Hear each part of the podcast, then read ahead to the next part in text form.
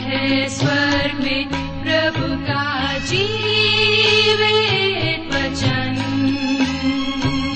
सृष्टि निर्माता भी है यही वचन। प्रिय श्रोताओं नमस्कार, सत्य वचन कार्यक्रम में आप सभी का हार्दिक स्वागत है और हमें विश्वास है कि आप सब परमेश्वर के अनुग्रह से ठीक हैं और आज के इस बाइबल अध्ययन में सम्मिलित होने के लिए तैयार हैं। जैसा कि आपको मालूम है कि इन दिनों हम पवित्र शास्त्र बाइबल के नए नियम में से तिमुथियुस के नाम पौलुस प्रेरित की दूसरी पत्री का विस्तार से अध्ययन कर रहे हैं। तो आइए आज के इस बाइबल अध्ययन को हम आरंभ करें। प्रस्तुत है कार्यक्रम सत्य वचन।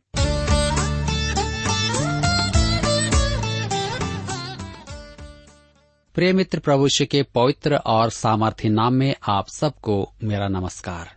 मैं कुशल पूर्वक हूँ और मुझे पूरा विश्वास है कि आप सब भी परमेश्वर की दया से कुशल पूर्वक हैं और हमेशा की तरह आज फिर से परमेश्वर के वचन को सुनने और सीखने के लिए तैयार बैठे हैं। मैं आप सभी श्रोता मित्रों का इस कार्यक्रम में स्वागत करता हूँ और अपने उन सभी नए मित्रों का भी जो पहली बार हमारे इस कार्यक्रम को सुन रहे हैं।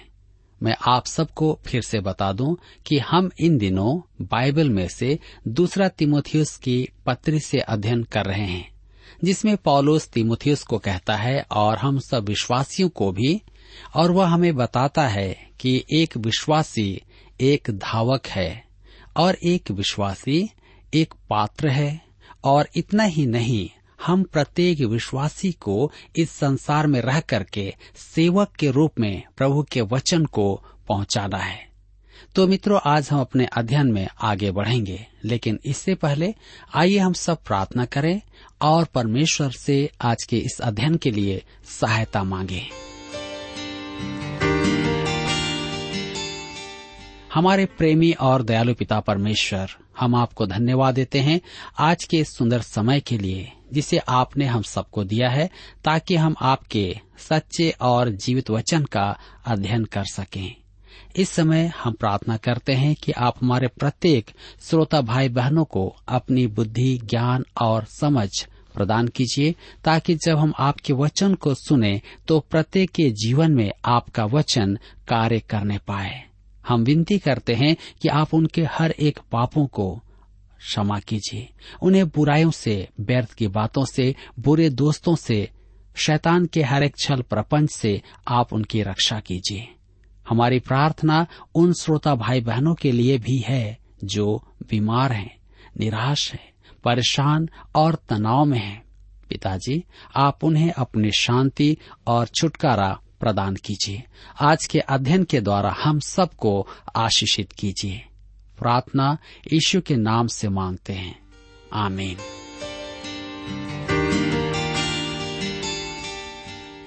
मेरे मित्रों, आज हम अपने अध्ययन में आगे बढ़ेंगे और दूसरा तिमुथियुस की पत्री तीन अध्याय से अपने अध्ययन को आरंभ करेंगे। इस अध्याय का विषय है भावी विश्वास, त्याग और धर्मशास्त्र की प्रामाणिकता।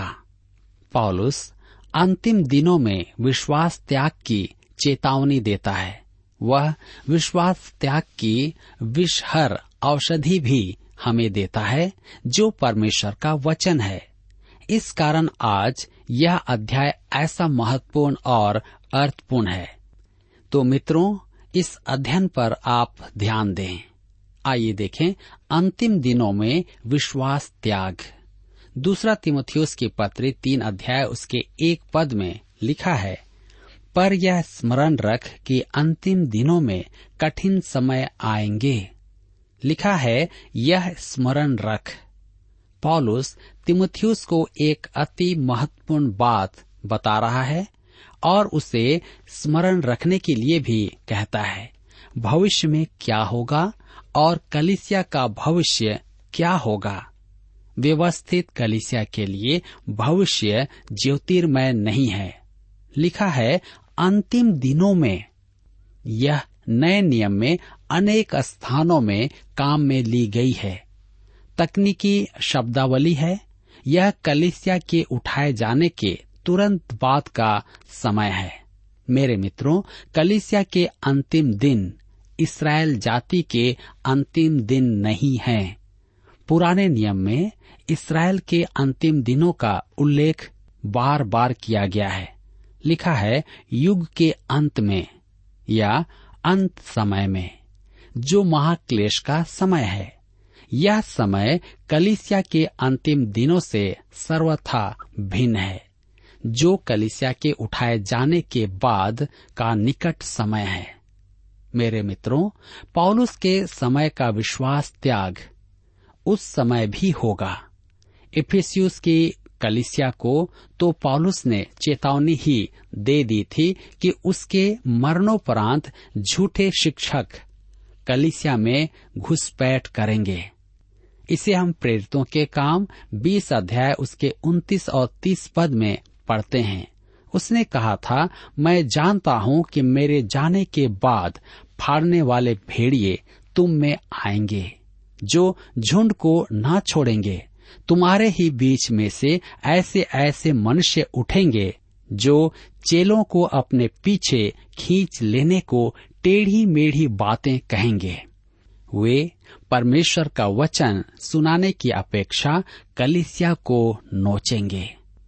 मेरा विश्वास करें कि झूठे शिक्षक भेड़ों का ऊन नोचते हैं, और आज हमारे कलीसियाओं में हम इस चीज को देख सकते हैं।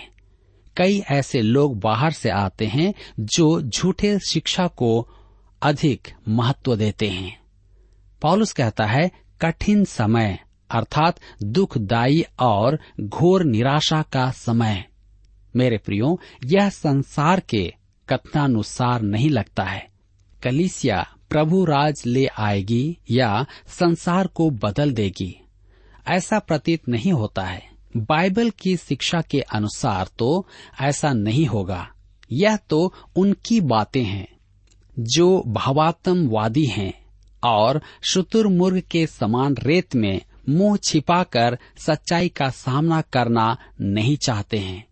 अंतिम समय में होने वाली उन्नीस अलग अलग घटनाएं यहाँ पर दी गई हैं।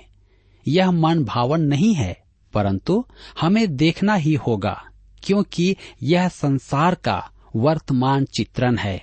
मेरे विचार में हम कलीसिया के अंतिम दिनों में पहुंचने ही वाले हैं, क्योंकि इन पदों में व्यक्त परिदृश्य आज प्रकट है। कलीसिया के इतिहास में आप इन बातों में से कुछ को स्पष्ट रूप में देख सकते हैं, परंतु आज के समान किसी युग में ये सब बातें प्रकट नहीं हुई हैं।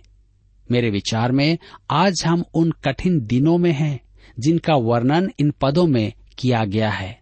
मैं यह तो नहीं जानता कि यह सब कब तक चलता रहेगा, परंतु यह अवश्य जानता हूं कि स्थिति अधिक खराब होगी। दूसरा तिमुथियुस के पत्र तीन अध्याय उसके दो से चार पद में लिखा है, क्योंकि मनुष्य स्वार्थी, लोभी, डींगमार, अभिमानी, निंदक, माता पिता की आज्ञा टालने वाले, कृतघ्न, अपवित्र, दया रहित, क्षमा रहित, दोष लगाने वाले, असंयमी, कठोर, भले के बैरी, विश्वासघाती, ढीठ, घमंडी और परमेश्वर के नहीं वरन सुख विलास ही के चाहने वाले लोग होंगे। मेरे मित्रों, यहाँ अंतिम दिनों को प्रकट करने के लिए उन्नीस शब्द एवं शब्दावलियां दी गई हैं। लिखा है स्वार्थी। आज यह स्पष्ट दिखाई देता है कि हमारे देश के नेतागण चाहते हैं, वरन बल देते हैं कि समाचार माध्यम उनकी प्रशंसा करे। सब एक दूसरे की प्रशंसा करते हैं। स्वार्थ के कारण विद्यालय और विश्वविद्यालय में भी स्वार्थ दिखाई देता है। कलीसियाओं में भी स्वार्थ का बोलबाला है। अध्याय चार पद तीन में पौलुस कहता है, लोग कानों की खुजली के कारण अपनी अभिलाषाओं के अनुसार अपने लिए बहुत से उपदेशक बटोर लेंगे। वे अपनी प्रशंसा सुनना चाहेंगे। वे अपनी कलीसियाओं और समितियों की प्रशंसा करेंगे। वे उनसे यह नहीं कहेंगे कि वे पापी हैं और उन्हें एक मुक्तिदाता की आवश्यकता है। मेरे प्रियो, आज के समाज में स्वार्थ सर्वोपरि है। ऐसा पूर्व काल में नहीं था जो आज हम देख रहे हैं। दूसरी बात हम देखते हैं लोभी अर्थात पैसों का लालची स्वार्थी मनुष्य पैसों का लोभी अपने आप बन जाता है। पुराना स्वभाव अपने ऊपर बहुत पैसा खर्च करना चाहता है। आपको स्मरण होगा कि पहला तिमुथियुस की पत्री छह अध्याय उसके दस पद में पौलुस पैसों के प्रेम को सब बुराइयों की जड़ कहता है। पैसा अपने आप में बुरा नहीं है, परंतु पैसों के प्रति हमारा लोभ समस्या उत्पन्न करता है। लोभ धन संग्रह में ही नहीं, उसके उपयोग में भी प्रकट होता है। आज कितने लोग हैं जो पैसों के लोभी हो गए हैं, जिसके कारण से वे समस्याओं में पड़े हुए हैं। कई लोग जेल में हैं और इसीलिए पौलुस कहता है कि पैसा का लोभी स्वयं अपने आप बन जाता है। तीसरी बात देखते हैं डींग मार। आप घमंडी को चाल से पहचान सकते हैं।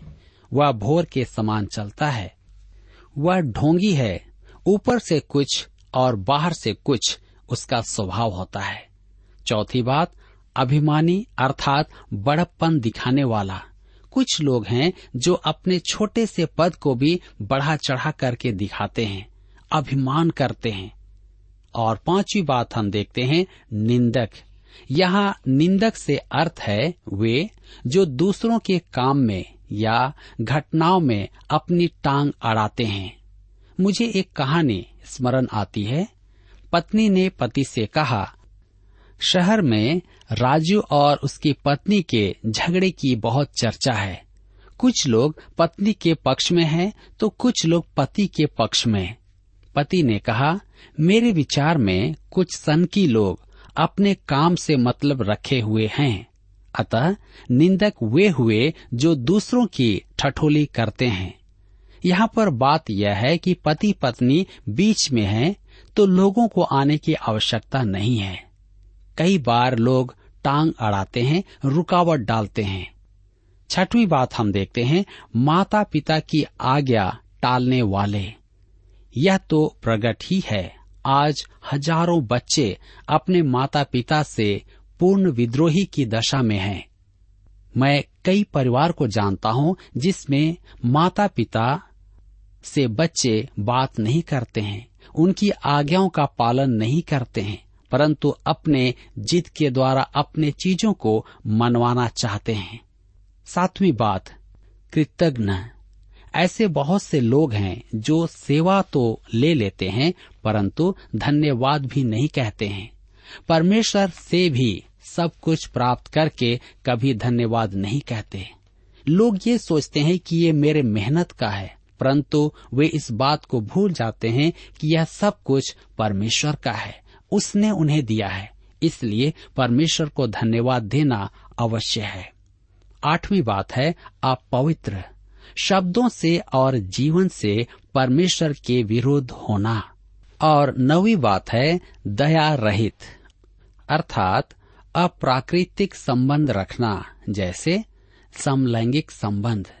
रोमियो की पत्री एक अध्याय उसके चौबीस पद में पौलुस स्पष्ट कहता है, इस कारण परमेश्वर ने उन्हें उनके मन की अभिलाषाओं के अनुसार अशुद्धता के लिए छोड़ दिया कि वे आपस में अपने शरीरों का अनादर करें। समलैंगिक संबंधों को स्वीकार करके मनुष्य पतन की अथाह गहराई में गिर जाता है। आज संसार में कई स्थानों पर इसे मान्यता दे दिया गया है, परंतु परमेश्वर के वचन के खिलाफ है। प्रभु नहीं चाहता कि लोग ऐसा करें। दसवीं बात है क्षमा रहित। ये वे लोग हैं जिनके साथ निर्वाह करना असंभव है, उनसे मेल नहीं किया जा सकता है। मैंने एक होटल में लिखा हुआ देखा, हम सबको प्रसन्न नहीं कर सकते, परंतु प्रयास करते हैं। कुछ लोगों को प्रसन्न करना असंभव है। ग्यारहवीं बात है दोष लगाने वाले। आज असंख्य हैं जो हमेशा एक दूसरे पर दोष लगाते हैं, अपनी गलतियों को नहीं देखते परंतु दोष लगाते रहते हैं। और बारहवीं बात है असंयमी, जिनमें स्वयं पर अंकुश लगाने की क्षमता नहीं है। और तेरहवीं बात कठोर अर्थात पाश्विक। आज हमारी सड़कें जंगल बन गई हैं, कोई भी सुरक्षित नहीं है। विशेष करके जब हम बड़े शहरों की ओर देखते हैं तो महिलाएं, बच्चे सुरक्षित नहीं हैं, क्योंकि मनुष्य कठोर हो गया है, निर्दयी हो गया है। और चौदहवीं बात देखते हैं भले के बैरी, भलाई से लोग घृणा करने लगे हैं। बहुत से लोग हैं जो चाहते हैं कि उन्हें ही सब कुछ मिले, वे भला नहीं करना चाहते हैं। जो भला करता है उसके वे बैरी हो जाते हैं। पंद्रहवीं बात है विश्वासघाती। कुछ लोगों पर आप विश्वास नहीं कर सकते हैं, वे आपसे अच्छी बातें तो करेंगे परंतु आपको धोखा दे देंगे, इसलिए कहता है विश्वासघाती। और सोलहवीं बात है ढीठ अर्थात उतावले। और सत्रहवीं बात है घमंडी। घमंड के नशे में कुछ लोग अंधे हो जाते हैं, वे ये भूल जाते हैं कि उनके पास जो पद प्रतिष्ठा है, जो साज सम्मान है, ये सब कुछ उनके द्वारा नहीं परंतु परमेश्वर के द्वारा है। और चाहिए कि वे परमेश्वर को धन्य कहें, परंतु वे अपने घमंड के नशे में अंधे हो जाते हैं। और अठारहवीं बात है परमेश्वर के नहीं वरन सुख विलास ही के चाहने वाले। मेरे प्रियो, यह आज के मनुष्य का चरित्र चित्रण है। सुख विलास पर इतना पैसा कभी व्यय नहीं किया जाता है जितना आज किया जाता है। खेल जगत और मनोरंजन के साधनों को ही आप देख लें, यह आज मनुष्यों के आकर्षण का केंद्र है। और रोम के विनाश का कारण भी यही हुआ था। मुझे खेलों में भाग लेना सदा ही अच्छा लगा है, परंतु बैठकर खेलने वालों को देखते रहना नहीं। मैं किसी के पैसा कमाने के विरोध में नहीं हूँ, परंतु बात तो यह है कि मनोरंजन पर करोड़ों रुपए खर्च किए जाते हैं, क्योंकि मनुष्य परमेश्वर से अधिक सुख विलास का प्रेमी हो गया है। मेरे मित्रों, आज मुझे और आपको जांचने की आवश्यकता है, देखने की आवश्यकता है कि हम इस संसार में क्या कर रहे हैं। क्या हम सुख विलास में लिप्त हैं, या हम परमेश्वर के वचन और उसके डर, उसके भय में जीवन को बिताने की कोशिश कर रहे हैं। यहाँ पर हमने अठारह बातों को देखा है। अब हम पढ़ते हैं दूसरा तिमुथियुस तीन अध्याय उसके पांच पद में लिखा है, वे भक्ति का भेष तो धरेंगे पर उसकी शक्ति को ना मानेंगे, ऐसों से परे रहना। मेरे मित्रों, यहाँ पर हम उन्नीसवीं बात को देखते हैं कि वे भक्ति का भेष तो धरेंगे परंतु उसकी शक्ति को ना मानेंगे।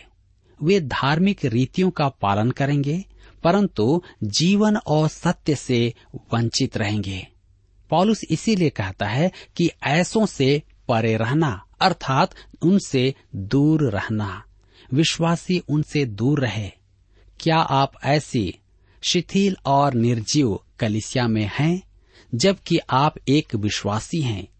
परमेश्वर का वचन कहता है उनसे परे रहो। तो आप क्या करेंगे? आप उन प्रचारकों के साथ सहयोग क्यों नहीं करते जो परमेश्वर का वचन सुनाते हैं? दूसरा तिमुथियुस के पत्री तीन अध्याय उसके छह और सात पद में लिखा है, इन्हीं में से वे लोग हैं जो घरों में दबे पांव घुस आते हैं और उन दुर्बल स्त्रियों को वश में कर लेते हैं जो पापों से दबी और हर प्रकार की अभिलाषाओं के वश में हैं, और सदा सीखती तो रहती हैं पर सत्य की पहचान तक कभी नहीं पहुंचती। दुर्बल स्त्रियों, कुछ लोग वर्षों से बाइबल सभाओं में जा रहे हैं परंतु परमेश्वर के वचन के बारे में वे कुछ भी नहीं सीखे हैं। वे परिपक्वता प्राप्त नहीं कर पाए हैं, उनके जीवन नहीं बदले हैं। मेरे मित्रों, यदि आप इस श्रेणी में हैं तो घुटनों पर गिरकर परमेश्वर से प्रार्थना करें। आप कब तक दूसरों के द्वारा खिलाए जाते रहेंगे? एक बच्चे के समान जिसको माँ चम्मच से खिलाती रहती है, जवान होने के बाद भी क्या माँ उसे खिलाती रहेगी या उसे स्वयं खाना है? यही बात हम सब के लिए है। यदि हम विश्वासी हैं, मजबूत हैं, तो हमें स्वयं से खाना है, न कि दूसरों के द्वारा हमें खाते रहना है। दूसरा तिमुथियुस तीन अध्याय उसके आठ पद में लिखा है, जैसे यन्नेस और यम्ब्रेस ने मूसा का विरोध किया था, वैसे ही ये भी सत्य का विरोध करते हैं। ये ऐसे मनुष्य हैं जिनकी बुद्धि भ्रष्ट हो गई है और वे विश्वास के विषय में निकम्मे हैं। यन्नेस और यम्ब्रेस ये मिस्र के दो जादूगर थे जिन्हें राजा ने बुलवाया था। जब मूसा मिस्र के राजा के समक्ष चमत्कार दिखा रहा था, यदि पौलुस हमें इनके नाम नहीं बताता तो हम इन जादूगरों के नाम भी कभी नहीं जान पाते। पौलुस ने उनके नाम कैसे जाने? निसंदेह परमेश्वर के आत्मा ने उस पर प्रकट किया है। उनके नाम का उद्देश्य बस यही है कि वे मूसा का सामना करने के लिए खड़े थे और पौलुस उनके नाम को जानता था। निर्गमन की पुस्तक अध्याय सात में इस घटना का उल्लेख है। मेरे मित्रों, निर्गमन का यह वृत्तांत प्रकट करता है कि शैतान के पास दिव्य शक्तियां हैं और वह एक महान नकल करने वाला है। ये जादूगर शैतान के सामर्थ्य से मूसा की नकल करने में समर्थ थे, परंतु मूसा के पास परमेश्वर का सामर्थ्य था। मेरे विचार में उनके नाम लिखने का उद्देश्य भी यही है।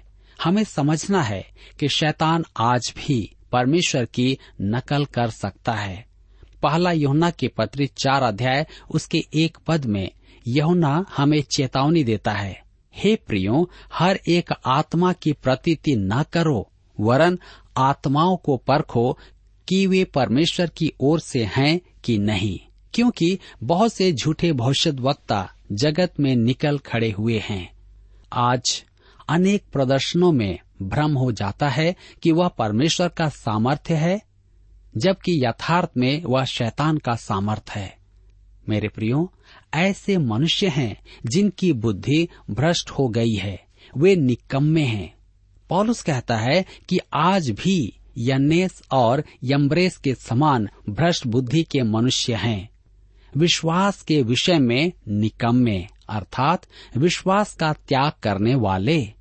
एक बिशप था जो इसराइल तक इसलिए गया कि परमेश्वर के वचन के कुछ महान सत्यों को झूठा सिद्ध करे, परंतु उन्हें झूठा सिद्ध करने के प्रयास में उसने उन्हें सच्चा सिद्ध कर दिया, जिनमें यह भी एक है।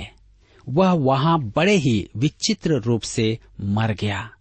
मैं बस यही कहना चाहता हूं कि वह भ्रष्ट बुद्धि मनुष्यों का एक अच्छा उदाहरण है, जो कभी परमेश्वर के वचन पर चलता था और फिर जैसा धर्मशास्त्र कहता है उसकी बुद्धि भ्रष्ट हो गई। उसने विश्वास का पूरा त्याग कर दिया था और यही कारण है कि उसकी बुरी मृत्यु हुई। दूसरा तिमुथियुस की पत्री तीन अध्याय के नौ पद में लिखा है, पर वे इससे आगे नहीं बढ़ सकते, क्योंकि जैसे उनकी अज्ञानता सब मनुष्यों पर प्रकट हो गई थी, वैसे ही इनकी भी हो जाएगी। उस विषय का उदाहरण हमारे लिए एक चेतावनी होना है। आप प्रेत जगत में यदि चाहें तो हाथ डालें, परंतु यह बहुत ही खतरनाक है। आज शैतान की शक्तियों का प्रदर्शन चारों ओर है। यह हमारे भौतिकवाद के युग के विरुद्ध है, जिसने परमेश्वर को पूर्ण रूपेण त्याग दिया है। वह अलौकिक को देख रहा है, परंतु सब शैतानी बातें हैं। मेरे मित्रों, यहाँ पर हम देखते हैं कि इस संसार में रहते हुए मनुष्य किस प्रकार से परमेश्वर से दूर होता जा रहा है, किस प्रकार अपने आप को नरक की ओर ले जा रहा है।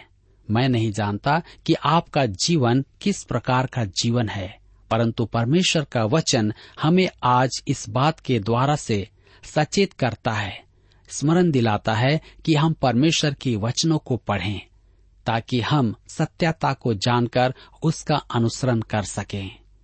यहाँ पर आज हमारे अध्ययन का समय समाप्त होता है और मैं आशा करता हूँ कि आज के इस अध्ययन के द्वारा आपने अपने जीवन में अवश्य ही आत्मिक लाभ प्राप्त किया है। प्रभु आप सबको आशीष दे।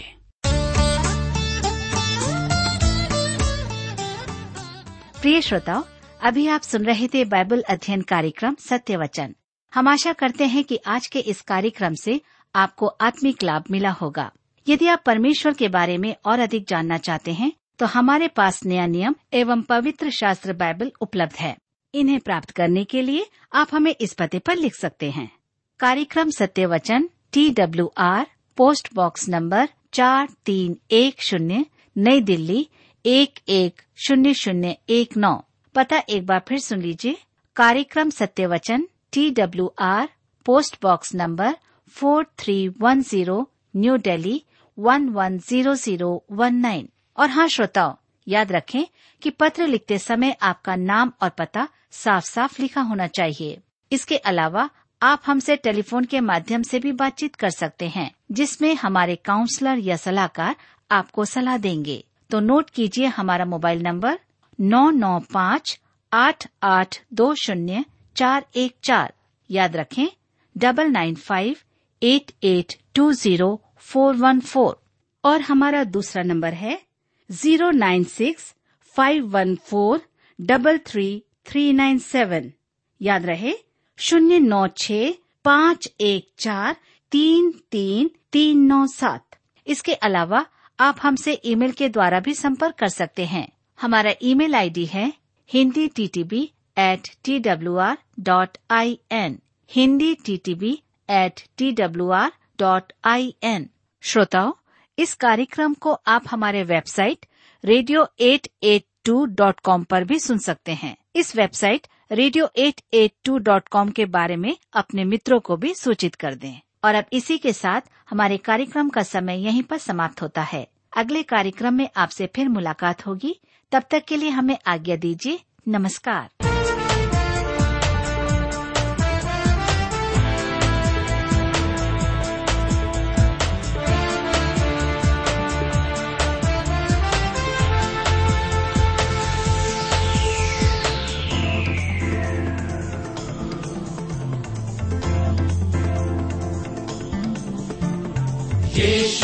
अपने